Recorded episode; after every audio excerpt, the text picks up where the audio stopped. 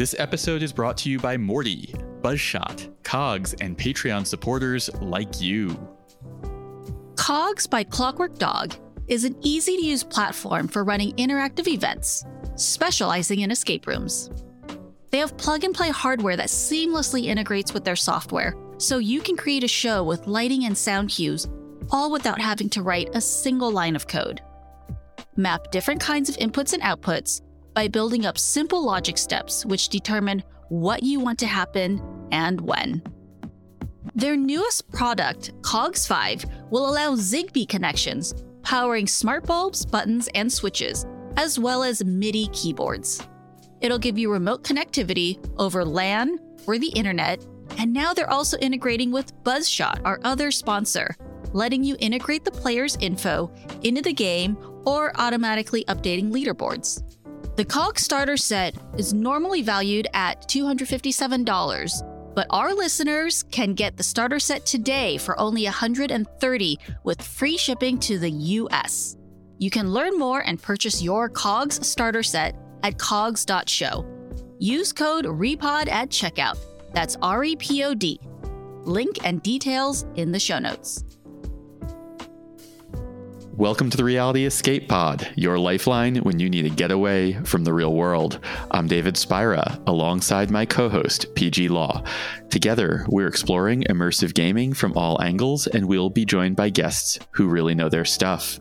Today's guest is Summer Herrick.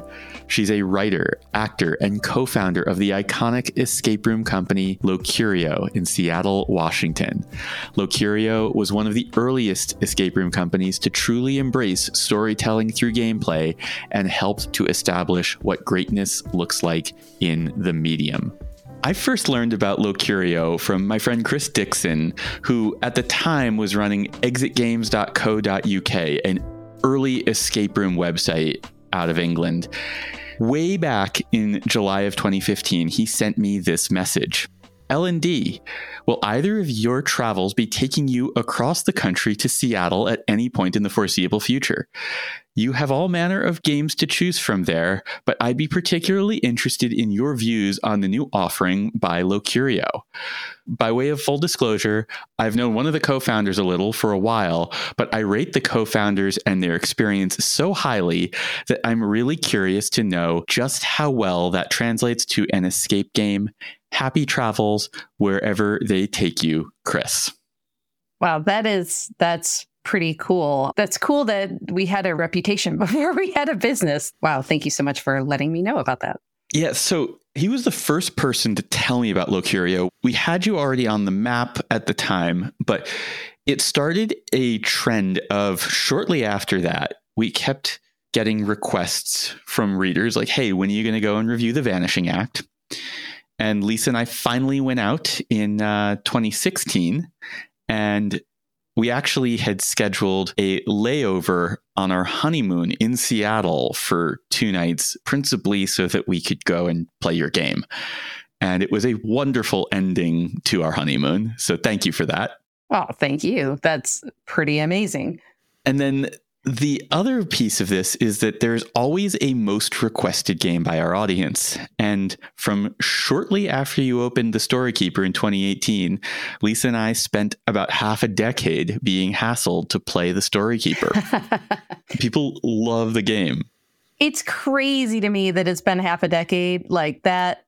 Granted, we all know there's there's there's a little time out. Yeah, there's two years of non-time in there, but yeah, it's it's just crazy. It's been so long. I mean, it's super, super flattering uh, and humbling that people were recommending that you play Storykeeper.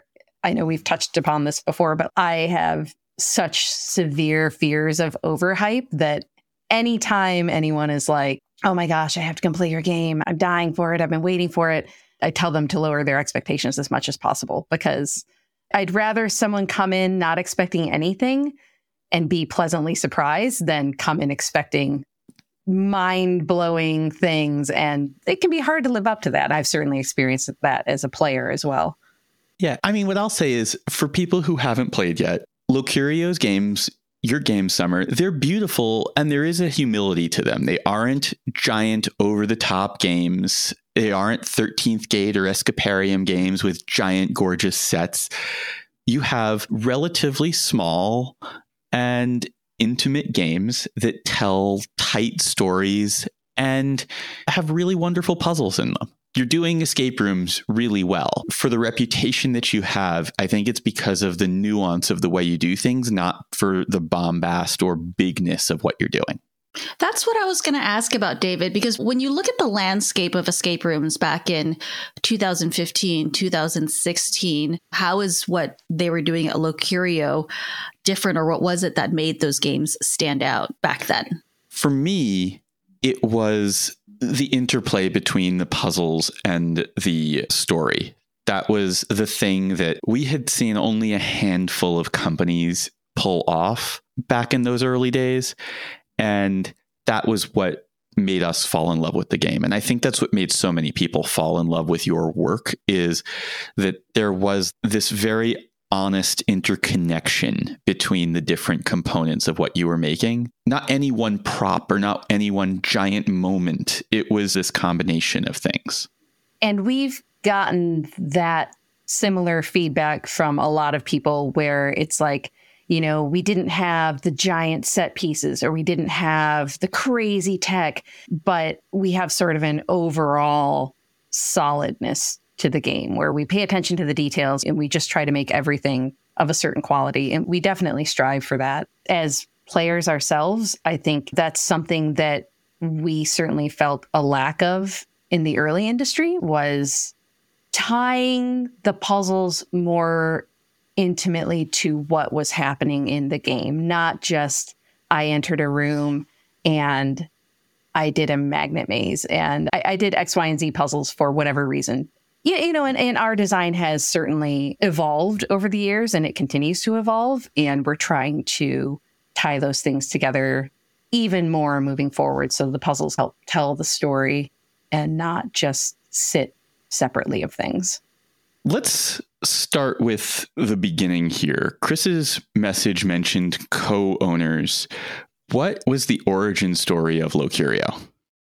Yeah, so the origin story of Locurio, um, it's very similar to a lot of escape room companies' beginnings. There were three of us who were somewhat new to the puzzling community, a little different from the escape room community, but we all love puzzles and mysteries, and we all came into this puzzling community roughly the same time. My two partners were Natalie Parisi and Philip Dassler. And we had each played an escape room or two on our own with our own friends. But in the spring of 2014, we teamed up for a puzzle hunt in the Bay Area.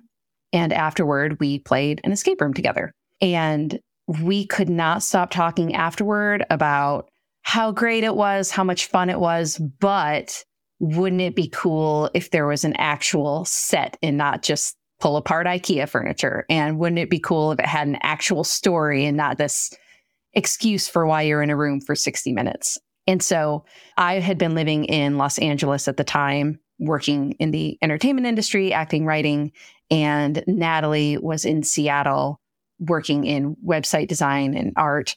And Philip was in DC working on his doctorate in computer science. And Natalie and I were both in a place where we were looking for a new direction in life, I would say. And so we continued talking. And eventually, I think I sent an email to the two of them saying, We keep joking about this and dancing around the idea of making our own escape room. I'm down if you are. Do you want to give it a shot? And we were all in. So we took several months of just having three times a week virtual meetings, learning how to business, reading books. None of us had ever run or opened a business before. We weren't necessarily entrepreneurs before this. And then we started searching for a space, and things just went from there. With your powers combined, that sounds like a pretty powerful adventuring party. yeah, yeah. And we really thought we had like all the bases covered. And lo and behold, the biggest base we didn't have covered was you know, business, business know how. so that was an interesting learning experience. But there's no better business school than opening and running your own business for a few years. You, yeah. you certainly you learn the ways as you go. School of life. Yep. So, one of the things about Locurio that jumps out at me is the name. And Locurio is one of the most interesting escape room company names that I've heard of. It's short, it's mysterious, it is pronounceable, and it walks this interesting line between unique and still memorable.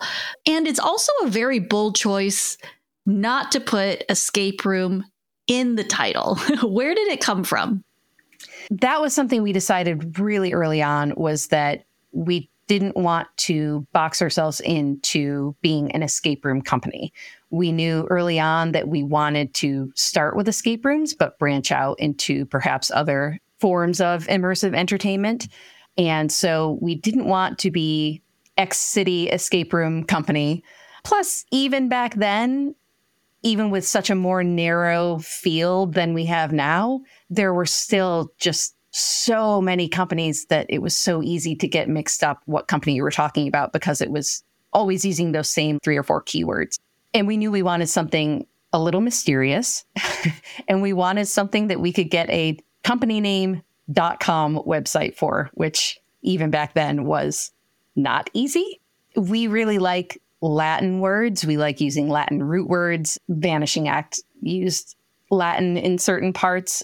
The classicness of that and the kind of mysterious aura that engenders. So we had basically a giant spreadsheet with hundreds of different Latin root words that we would just go in and try to mush a few together in different ways. And I eventually put locu as in location and curio as in curiosity together. Locurio felt like a good word. Like you said, it was pronounceable. It was short and sweet. It was kind of mysterious. And we could say that we design places for you to explore your curiosity. And so that's where that oh, came about. Oh, oh, I love that. You guys were basically inventing like an elvish language. and the spreadsheet was like so long. It was so ridiculous. Like it just got so out of hand. I'm really glad that we eventually did actually find something. I love that there's more to it and it's not just some sounds that sound cool together. That's sort of a hallmark of what we do. There's a lot of depth, there's a lot of layers to the things that we do because I think we all think that's kind of cool. So, because it is. Yeah. Your first game, The Vanishing Act, which opened in 2015, was a rare early escape room that had both a performative element and a well crafted narrative and wasn't like a pure horror story. What were your inspirations at the outset? So, coming from the entertainment industry and a, a heavy theater background, I definitely like the idea of theatricality. I really like the idea of utilizing an actor. The actor isn't really inside of the room with you, but they help set the stage. They help bring you into the world before you step foot into the actual game space. When we launched that game, it ran with two staff people. Not a good business move. really not a good business move. But from an artistic standpoint, it was great because we really wanted to have a separation between the real world and the sort of magical setting of the game. So we didn't want it to be the same person having you sign a waiver, telling you how to open a lock. We didn't want that same person to be the person that said, and now I'm a magician's assistant and welcome to the world of the game. We really wanted to draw that line so that people felt the difference. And certainly my background in theater was a big part of that. And then I think all of us in our love for just mystery and intrigue and theatrics, that was just a big part of us wanting to create an entire world, an entire story instead of just a roughly themed room, if that makes sense. It most certainly does. As I'd mentioned, I finally got to play your second game, The Storykeeper, which opened in February of 2018. And recently, having played it, it still feels fresh and it feels like an extension of what you started with the Vanishing Act. What were your design goals? What were you looking to do differently or similarly between these two productions? So, we really wanted to take lessons learned from the Vanishing Act and build off of those and push forward and move into a higher level of immersion, a higher level of theatricality, more intricate set design, more tech elements, certainly. We wanted to keep the good game flow and puzzle elements that I think still hold up in the Vanishing Act and up our game as far as the other elements go. Like I said, theatricality, set design, tech. We wanted to create a little more magic. We wanted to just have something that was more immersive is the primary thing that keeps coming to mind, even though I feel like that word immersive just gets so overused. But we really wanted people to feel like we've transported them. We really wanted people to feel like they've broken away from the real world. And I was also really interested in utilizing actors in a way that was more intense and more tied into the game, even than the Vanishing Act. I wanted to play with not just having a character that sort of introduced the story for you, but character or characters that were more intrinsic in your journey. You wanted the actor to be more involved in the game than being like a game master or just a voice that you're hearing or somebody introducing the game. Yeah, exactly.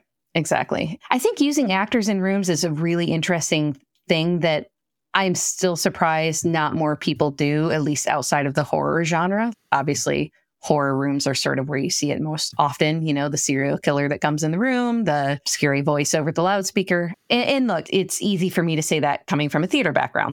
I am very comfortable with writing a script and coaching people on learning lines and acting. That's not a skill set that every owner has, but it's a cool, underutilized way of just creating another level of magic that isn't always present in escape rooms. You think that's sometimes the missing element of really making something feel super immersive? Yeah, I think if you really want people to feel like they're living in the world you've created, that world shouldn't be empty. And that doesn't necessarily even mean you have to have an actor. Like, certainly, we've seen characters that appear in other ways. That character can be non human, that character can be non present. It can be someone that you're experiencing through notes or recordings. But I think that if you create a world with no one in it, you're automatically setting yourself up for a lower level of magic and immersion. I don't even know that a world with no one in it is a world. It's just a place. It's funny. When she said that, I literally got chills on my body. And I was like, I don't know why I never thought of it that way before. That's true. If you want an experience to have soul, you got to populate it with souls. yeah. Yeah. I mean, unless, you know, you have a post apocalyptic world where everyone's a zombie or something, that, yeah, you know, yeah, yeah. still like have the zombies. But even then, I feel like the magic in a well constructed post apocalyptic world is feeling the remains of what was there. Mm, it's yeah, like mm-hmm. the difference between visiting a historic site where there is nothing left and visiting a historic site where there is some unique construction there. And you're like, wow, I can't believe humans made that versus I know in my head that people were here at one point, but it's so abstract that they could have been anybody. Yeah, for sure. That's a great point.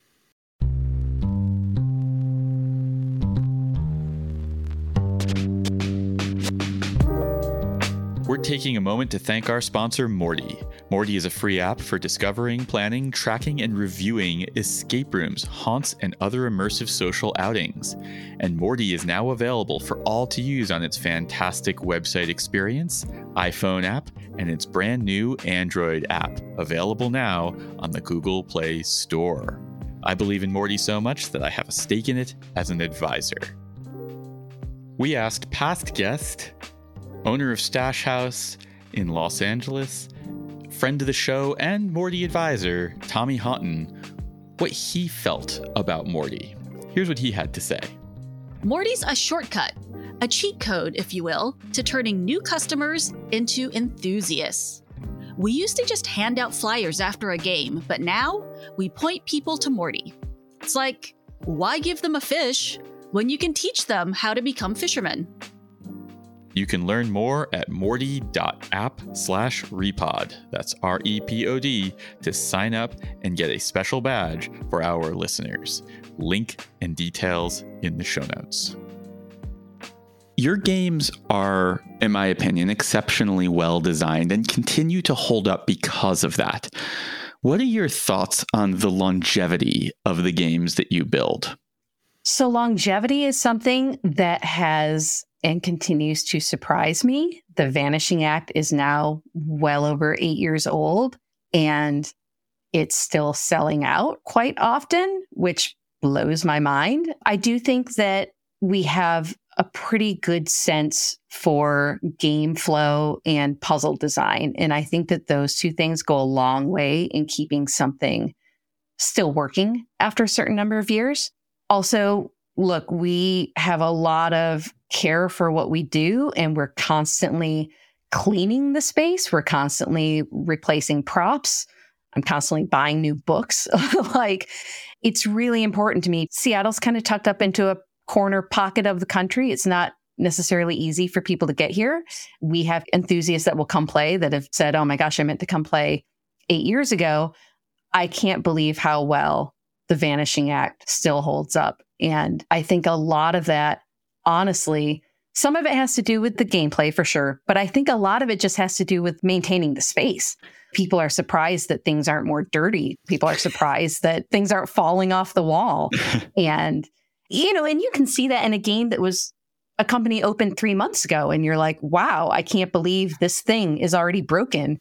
My reaction to seeing The Vanishing Act when I played it virtually after having played it years before was it looked exactly like it did in my memory, which I wasn't expecting. I wasn't expecting it to be as meticulously maintained as it was. Now, I have a question, Summer. You've I've heard you mention a couple times you think that one of the strong suits of your games are like good puzzle flow and puzzle design. What in your opinion makes for good puzzle flow? It's funny because game flow was something that we focused on when we were designing our first game, but some things you come into by design, some things are sort of happy accidents and you realize after the fact what a great thing we unexpectedly did. But honestly, I think that poor game flow is one of the biggest downfalls to any escape room I've played.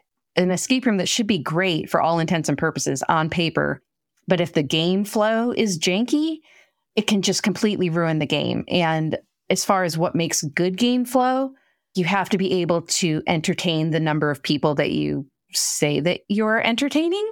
I hope I don't make anyone mad with this, but don't tell me your room is for two to 16 people because that is not true. You are wrong. um, you have to have either enough going on to keep that X number of people working entertained, or you have to accept that you have to have a smaller amount of people in there. And I think it's really important to have moments that bring the team back together especially if you're trying to tell a story and have any sort of theatricality, to have a moment when all puzzling stops and we're all together again and we all experience something. That's really beautiful in game flow in general, just to give it levels, just like reading a book or watching a movie. Like you, you want different levels in that experience. And if it's just puzzle open box, puzzle open box, puzzle open box the whole way through, you don't have those levels and that can feel not as good to your sort of innate sense of flow. That makes a lot of sense that you build that in. You know, I always say one of the best pieces of advice David ever gave me about being a good teammate is making sure that you gather all of your teammates together when you're about to do something that you think will trigger a really cool effect, right? But yeah. that still puts the onus on the players. And when you're so excited, you've got kids, you've got a large group, that's not always possible. So, you know, I like that as a designer, you are taking that burden off of the shoulders of the players to have to remember to gather everyone together. Yeah. And I can't tell you how many times I've done that in a room where I'm like, okay, everyone shut up. Everyone come over here. I'm about to put the thing on the mantle. and then it's like, you know, the, the m- most like unexciting thing happens. And we're all like, cool. yeah, just like dust shoots out of the horn.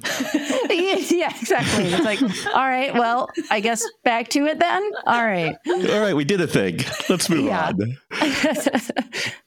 you just talked about a thing in passing that I think gets really left out in the conversation about game design, experience design, is that you lucked into some of, I think, your signature design elements in the Vanishing Act, which is my personal opinion that every great designer has lucked into a number of their signature elements. Yeah. But we don't acknowledge it. But the way that you luck into this stuff is by being very reflective and observant in your games and saying like oh wow that actually is working. Why is that working? What is that? And i think that's something that you have done very well. Well wait what's their signature design element? Is this spoiling the game to, to mention it? It's sort of the things that you just asked about earlier about like what makes a Locurio game. Uh, okay, so is, you aren't referring to like one specific thing that they do. No, I truly mean this when I say that like when I talk about 13th Gate, I am thinking about a few moments in key games. When I think about a number of different iconic escape rooms, when I think about a Locurio game, there is no one specific moment. It is this just general feeling that is pervasive throughout the entire time that I'm in the experience. And I think that is what makes a Locurio game at least amongst the first two. I don't want to box you in for the future. Yeah, just wait for our 30 foot water feature next game. just a giant skull vomiting out water. Yeah, that's and that's the whole that's the whole game. yeah, those are such kind words and really thank you so much. I often find myself, yeah, that when I leave an escape room, what we're talking about afterward are those moments, right? There's like the big thing that happened, the giant reveal, the really cool set piece. And I certainly don't want to avoid designing those things. I think we're really interested, especially as we grow and are able to not be in office spaces with nine foot high ceilings. We definitely want to do big, cool things. But I think some of my personal favorite games that I've played as a player have that feeling that you're talking about of just being like the entire package is solid and it leaves you feeling joy. And that's awesome that you feel that way about our games. And regardless of what giant water feature we put in, I hope that we can continue to have that feeling. Don't do a water feature. Everybody regrets their water features. I know. I was just thinking that when she said it, I was like, don't do water. I don't think there is a single thing that people have more buyer's remorse on than water features. Except maybe sand on the floor. I have heard so many yeah. people regret sand on the floor. It's rough, it's coarse, and it gets everywhere. They tend yeah. to go hand in hand too, actually. Usually, if they have one, they also have the other.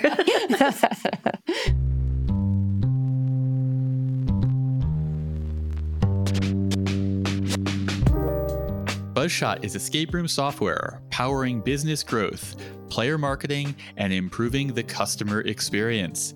They offer an assortment of pre and post game features, including robust waiver management, branded team photos, and streamlined review management for Yelp, TripAdvisor, Google Reviews, and Morty.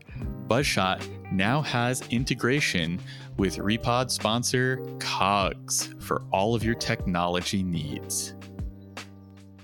Market research suggests that your players are much more likely to check a text message than they are to check an email, and I can definitely vouch for that. Buzzshot sends customizable messages and review requests to all of your players by both text message and email, improving post game engagement and making it easy for your guests to post your branded team photos. Dave Staffel from Bewilderbox says, if you're looking to increase post game engagement, it's a no brainer. Streamline your marketing and grow your escape room business. Repod listeners get an extended free trial and 20% off your first three months with no setup fees or hidden charges. Visit buzzshot.com slash repod, that's R-E-P-O-D, to learn more. Link and details in the show notes. So, uh, Summer, can we expect any new Locurio games in the future? Are you guys working on anything? no, we're done. Closing up shop. No, I'm just kidding. Uh, uh, we had been planning a second location expansion in late 2019, early 2020. Surprise, the world took a different turn. That ends up being for the best. We were in lease negotiations, and I cannot imagine had we actually signed that piece of paper that we would still be in existence today. That would have wiped us out. So, in hindsight, glad that it didn't happen. That being said, we wanted to give it some time after we reopened to make sure that things were moving in the right direction and that the business was going to bounce back in a good way. And once we felt that we were solid in that way, we definitely decided to turn back on the search for that second location expansion. And basically, we've just been looking like we have been looking for over a year and a half now for the right space. And that's just proven very difficult. Seattle is a very expensive town and doesn't have a lot of the types of places that we have been looking for. But that being said, I just looked at some more spaces this week. We're always moving in the right direction. So hopefully you will hear more about that soon, sooner rather than later. We certainly have been keeping up the design work. So that expansion will have between maybe four to five new experiences. And the narrative is already written for all of those. And they're all in various states of doneness as far as game flow and puzzle design. And it might be possible. I am so antsy at this point to get my hands dirty and start digging out our table saw and our tools. It's quite possible you may see something smaller from us sooner than that. Looking forward to that yeah, tease, tease, tease. All right. Well, whatever you're making, I'm excited for it. I took a look at the TERPECA data, and you are one of the most experienced escape room owners in the world as a player. And the most experienced owner that we've had on this show. Aside from enjoyment, what does expanding your experience as a player do for you as a creator? So much. Look, I have a lot of people that contact me saying, I'm thinking about opening an escape room. Can I meet up for coffee with you? And I try to always do that. I'm very encouraging. As a player, I want to see more games open. But the biggest piece of advice I give any of those people is play games, play more games. There's so much to be learned. There's things to be learned from good and bad games or less well designed games, let's say. I honestly firmly believe that the most you will ever learn as an escape room player who wants to be an owner is from playing absolutely terrible games and seeing all of the creative ways that negligent owners have come up with to just torture you as a player and suck the fun out of the experience. We have interviewed enough escape room owners now to know that half the time the origin story starts off with I played a terrible game and it inspired me to make one that was better than that one. yep, absolutely. Just so many lessons you can learn and I always like to say that I design from my player point of view. So I design the things that I want to play. I design the things that I'm always like, oh, why haven't I seen this done? I, I try to think of ideas that I haven't seen in any of the, I don't know where I'm at exactly, 860 ish games that I've played. Wow, you weren't kidding, David. That is pretty experienced. You're only a little bit behind David. I wasn't wasn't being hyperbolic. I mean, look, that might also be part of the reason Locurio has designed two escape rooms in eight years. so I should probably stop traveling quite so much. Um, but I do think it's so important because it blows my mind whenever I hear an escape room owner or creator say that they don't play escape rooms. It's like a novelist saying they don't read other people's books or a chef saying they don't eat at other people's restaurants. Like, how are you supposed to know what is good or bad without putting yourself into the shoes of the person experiencing it. And it's not just, oh, this game, they're not maintaining it. So all the tech props are broken. I'll never do that. That's a very basic level. There's also just the level of being able to feel what game flow feels like. Game flow is such an important thing that so many people overlook. And there's really no better way to teach yourself what good game flow feels like than to go play games that have it because you just know as you're going through an experience, I am feeling cranky. I am feeling uninvolved. I am feeling like I don't know what to do next.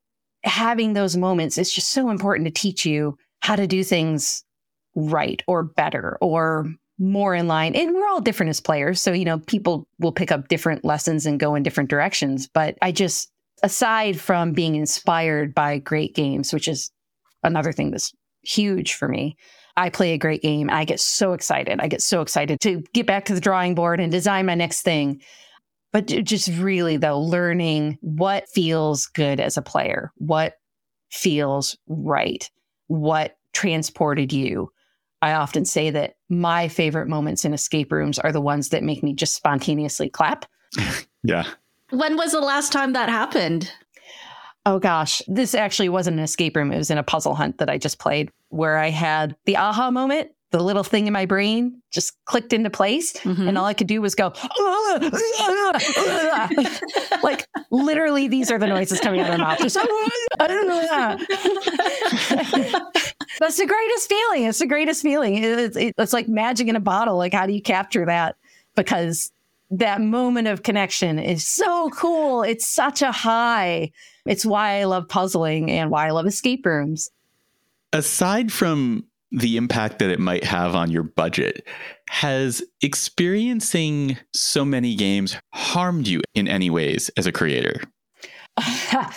Certainly, I have played a bunch now in various European countries and seeing the scope of what people are able to do over there, it can be a little disheartening as far as, you know, look, some countries, some cities, the rent is much cheaper or the staffing is much cheaper or the regulations are much lower. So I have seen some cool stuff you go overseas and you play like a 5,000 square foot room, a single room, or you play a three and a half hour game and they're charging the same sort of prices that we charge here. And it's like, oh, I just, I can't keep up with that. And it kills me.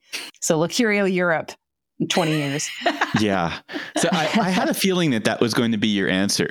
There is this fear among owners that if they play other things, they're going to like burn through ideas but I think it actually inspires you. And I think the extreme end of what this can actually do that can harm you is that you can end up adding to your imposter syndrome by experiencing these incredible things. Yes. And having them highlight what you can't do, either because of cost or real estate or regulation or just money or ability. There are things that you can't accomplish. But I do think that one of the things that sets you apart is that you know what you aren't doing. You're fully aware. And I think when I hear your trepidation about hyping up your games, I think it's because you know what is possible in the escape room space and you know what your games are and aren't. Whereas so many people are so eager to hype up their games without having any idea of what their games are relative to other games. Yeah. And man, I mean, you are so right about it upping the imposter syndrome because after my first European trip, I was a little horrified that Locurio games were even being mentioned in TERPECA next to some of these crazy blowout experiences. But I think you're totally right. It's important to remember that that's not the end all be all. Some of my favorite escape rooms as a player are smaller games, or the moments that I love could have been done in a smaller game. So I think it is important, especially for us owners in the United States who are perhaps trapped by certain restrictions that other places might not have, to remember that we can still create great things. We can still focus on the things that we can do well and to be unique. I think that's such a huge part of it that gets overlooked is uniqueness. You don't have to be in a 5,000 square foot space to have something that no one's ever seen before. You don't have to have a two and a half hour game to create a really interesting story and transport people. So, yeah, it's it's really important to sort of keep that all in mind as hard as it can be once you've done some of the things that I've done. Man, yeah. I'm with you. I just played Ghost of Mentryville, which is probably smaller than my podcast studio. And it has very few props. Yes. Very little detail. And it is a magnificent, unique, and creative experience. It's possible. That's actually one of my favorite games, and it's definitely one of my favorite small space games. I love that game. I hype that up so much. I think it's beautiful. So, Summer, I know that you are an avid, longtime puzzle hunter. You've done a lot of puzzle hunts and probably designed a few puzzle hunts also.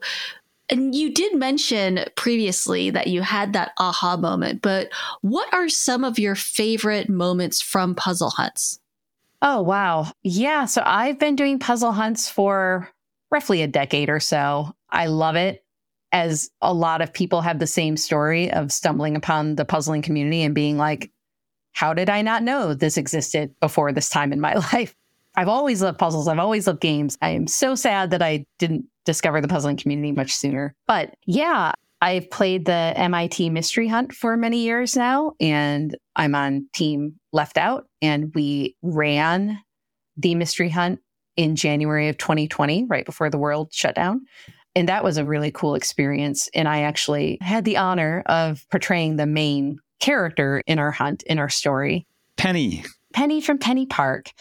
And that was super cool because not only did I get to help design some puzzles and events and whatnot, but I actually got to go around and visit teams in their rooms and kind of experience firsthand them experiencing the hunt.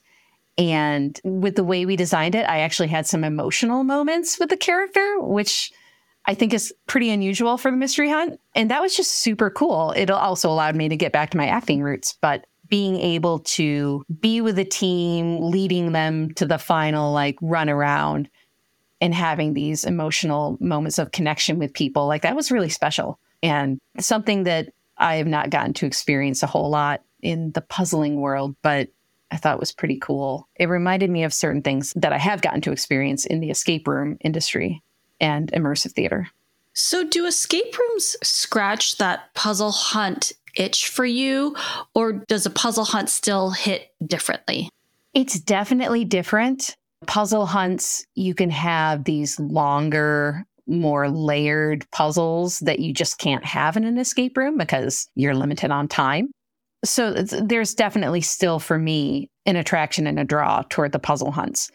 That being said, there are a lot more puzzle hunts that are happening online these days, and I can still have fun with those. But for me, where I started with my puzzle hunting, it's so much more to me if I can actually be present with my teammates. Even if we're all just in a room on our computers, it's that sort of sense of community and teamwork that makes it more special. So I tend to lean more toward those. I'm going to shift gears a little bit. You've talked a little bit about your past with acting.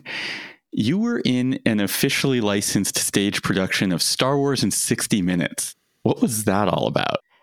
Indeed, I was. Good pull. Rich Bragg pointed this one out to me.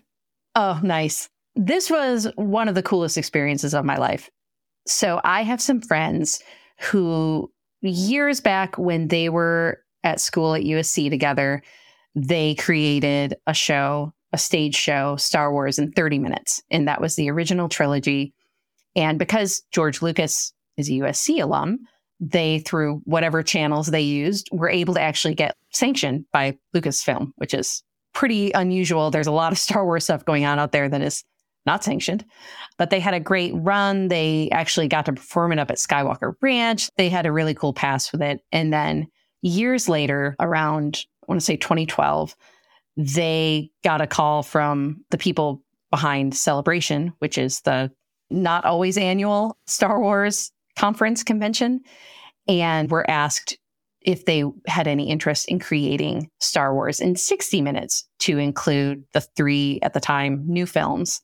And so my friend Patrick, who was in charge of it, put that all together. And of course, because they were expanding into six films, they needed more cast members. I got brought into that and we had a short LA run and then played at Celebration in Orlando in 2012. And we felt like superstars we were treated like celebrities and it was such a fun show. It's frenetic. Each Star Wars movie gets 10 minutes. So you're just like running on and off stage or throwing props around. Costume pieces were super simple. If you were a stormtrooper, you were wearing a white bike helmet and had a blaster. There was, yeah, there was a lot of pew going on. I had to wear knee pads because things are crazy. but yeah, that was that was just a really special experience. That was a really great time. Similarly, a few years back, I had never watched the show Community and I was watching it and then one day there's an episode and I'm like, "Wait, is that is that summer?" really? I love Community. Yeah, me too. And that actually was born of the Star Wars show because a few of us in the cast have a friend who was on the writing staff of Community. And so she brought the casting director to see the show when we had our LA run. And they ended up calling several of us in to audition. And yeah, lo and behold, I got cast. And that was a great experience. All of my scenes were with Chevy Chase and Yvette Nicole Brown, and they were both very lovely. I was really afraid that I would be a little starstruck by being right next to Clark Griswold for hours of the day. But luckily, I wasn't too phased. And yeah, that was a, a pretty great experience. On the subject of Star Wars, what was your experience like visiting Star Wars Galactic Star Cruiser in its closing weeks? So cool. Like, I'm so bummed that it's closed. Same. Yeah. Of course, it had its flaws. Everything does. I think the biggest detriment for our group specifically was going so close to when it closed. Our flight was very, very full. A lot, a lot of people there, and a lot of people who were there for their nth time going. And so they were trying to really optimize. And so it was a lot of, you know, an actor would show up and they would just immediately be sworn by 40 people. And people that knew the beats of the story and knew like where to stand to get the special moment. And so there was definitely a feeling of like, oh man, I wish I had done this a year before where the flight was at like 50% capacity. Of course, it's no good for Disney, but but for my purposes, it would have been a, a bit of a different experience. That being said, so cool and on such a scale that I mean it's Disney. They're spending I don't even want to think about how many dollars and they have how many actors and how many cast members and they've got the Star Wars property to work with. What cooler thing can you have as your playground? So it was really cool and I got really into it. I am very sad that it's gone. I hope people only take good lessons from it as far as I don't want this to be like, oh, well, this was the failed experiment in a big company trying an immersive entertainment venture. Didn't work, all done. We won't go down that path again. I, I really hope that's not the end of the story here. I hope that only launches things. I very much feel the same. Yeah. When you were talking about those moments of being in a group of people that had gone many times and they were mobbing the actors, that reminded me very much of my experience of attending Sleep No More for the first time this month. And I had the same feelings even there. And I went on like a Wednesday night thinking it's not going to be that full. And I don't think it was that full. And I don't know if it's like, I'm so spoiled because all I do are escape rooms and I don't even like public escape rooms. I don't want to be in a room with three strangers, let alone 300. Right. Uh, you know? and so Sleep No More was great, but I really was struggling with feeling like this mob mentality of just people mobbing the actor, they're breathing down their necks. And then you have people that obviously are fans and they already know the story beats. And so they're inserting themselves into the scene in a certain way. And I don't know what the solution is around that because, on the one hand, it's great that these are large scale events. I want there to be sustainability in terms of audience and player throughput you know? But like how do you also account for that? And again you also you want fans. I think it's great that there's repeat experiences and people go so much that they do know all of these. Where is there like a shared etiquette? This sounds like a great topic for us to explore in a patreon bonus episode. We're going to do that yeah, because I, I, I would definitely like to talk about that. I, I think that lack of very personal one-on-one experience is one of the things that is is a not a failing, but like a lesser draw for me than like an escape room. But anyway. Summer, what is the best way for people to follow your work or connect with you?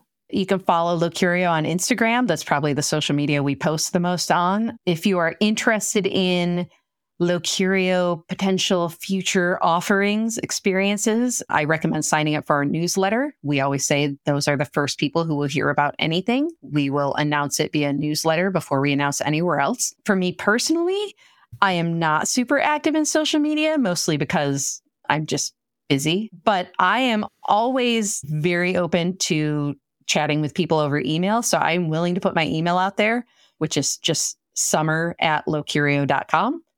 Hit me up. Like I said, I'm always ready to talk shop. If you're thinking about opening the escape room, I'm happy to share whatever bits of knowledge I have or warnings, encouragement, certainly. Email me and I love talking. Summer, thank you so much for joining us. I've known you a long time, and I know that for as wonderful a presence as you are, you are always very shy. And I so appreciate you coming on and, and opening up with us. It means so much. Well, thank you. I mean, it means so much to me to be invited to talk with you. And like I said before, I just so appreciate what you do both through Repod and through Room Escape Artists to support this still burgeoning industry, you know? And I think the industry wouldn't be where it is today without you and people like you. And I think that's a really beautiful thing. And I commend you for it. And I hope that it continues because, yeah, we're all stronger together. Thank you. The Reality Escape Pod is produced by Teresa Piazza with support by Lisa Spira. We're edited by Steve Ewing of Stand Inside Media, music by Ryan Elder, logo by Janine Proct, and all of this is brought to you by RoomEscapeArtist.com, your home for well researched, rational, and reasonably humorous escape room and immersive gaming content and events. You've made it to the end of the episode. I'm guessing that you had a good time because otherwise you would have bailed. How about you go and take that good time straight over to Spotify or Apple Podcasts and leave us a five star review? Help other people find what we're doing. It really helps us out. And think about who you just helped out by helping them find a podcast that they are really going to enjoy. Go do it. Do it now. Thank you. Well, folks, it is that time. You know exactly the one I'm talking about. It's the one where the desperate content creator tells you, please, please join our Patreon, please. I know you hear it from everybody, but it means so much to us. The amount of time and energy and money that we put into producing shows like this to the degree that we produce them and all of the other things that we're doing it just takes a lot. And our patrons every single one of them matters at every single level. So if you have the money available and it's not going to be a hardship for you please consider backing us on patreon. And if it is going to be a hardship please don't and backing us at the $5 level gets you access to the RIA Discord, and it also gets you our bonus after show. The show goes on for like another 40 to 50 minutes usually. A lot of times we have the guests joining us. I mean, that's that's longer than that cup of coffee will last you. At the $15 level, you also get access to our Spoilers Club. Here, we take deep dives into iconic, well known escape rooms, and we're joined by the creators who come in and gives us exclusive behind the scenes director's cut style commentary. This is some of my favorite content to produce because I love talking about escape rooms in full. You can learn more at patreon.com slash roomescapeartist. Link and details in the show notes. We'd like to thank our highest level patrons Panic Room, Escapism, Olivier Escape, Jonathan Driscoll, Breakout Games, Derek Tam, Joshua Rosenfeld, Byron Delmonico, Keystone Escape Games, Scott Olson, Paula Swan, Rex Miller, and the Ministry of Peculiarities. Thank you for your ongoing support. So, I am not someone who loves horror experiences which is funny to some people because I like certain suspenseful movies. Stephen King is my favorite author, but I often say I like reading or watching those things. I don't necessarily like being in those things myself. And so I get very scared. People will ask me, like, you are an escape room designer. Can't your brain tell you that this is not real? Can't your brain comprehend that these are actors, these are game masters, they're going to talk to you afterward? And sure, this upper level of my brain, no problem. But you immediately get into the animal self, and that part of me is just a ball of fear, does not understand. The, the first really scary escape room I played was El Exorcista in Greece. And I literally could not move. I planted. It was like roots shot out of my feet into the floor, and I became a block of ice. And I had people both pushing and pulling me, just trying to get me to move a few feet across the room. And I could not do it. I was so, so petrified. I have since come to learn because even though I don't love horror rooms, I often play and travel with people who do. So not only do we have to do them, we have to click the box for like most scary version possible. Yeah, hard with pain. Yeah, exactly. so I have since learned I've done a lot of horror games and I do have a, an appreciation for them. Don't get me wrong. A lot of the ones over in Europe are so spectacularly done. They're so theatrical. They have such beautiful moments. They're so well designed it's not just someone banging on the wall next to your head or a basic jump scare. The really well done ones are just so beautiful. Tu Tambien in Spain, great example. Just an amazing game. But anyway, what I have come to learn is that my method for dealing is that I pill bug.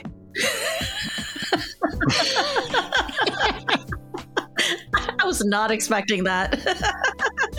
so as soon as I cross that line into like, oh, I am no longer a functioning human being, I just crouch on the floor with my arms over my head, sort of like, if I can't see you, you can't see me.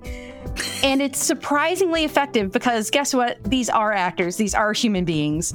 And if they come into the room and they see someone just huddled in a ball, quaking, they, their instinct is generally not this isn't 100% of the time but generally their instinct is not you know i'm going to go over here and now kick this person over and really make them miserable. Generally they go oh that one's broken. Let's move on. And they shift focus to other people in the group and scaring them and scaring the people who are actually enjoying being scared. So that's happened to me very often. I put out a big thank you to those actors who are conscientious, who have left the pill bug alone. Leave yes. the pill bug alone. That's right. That's right. Your efforts are wasted here. This one is broken.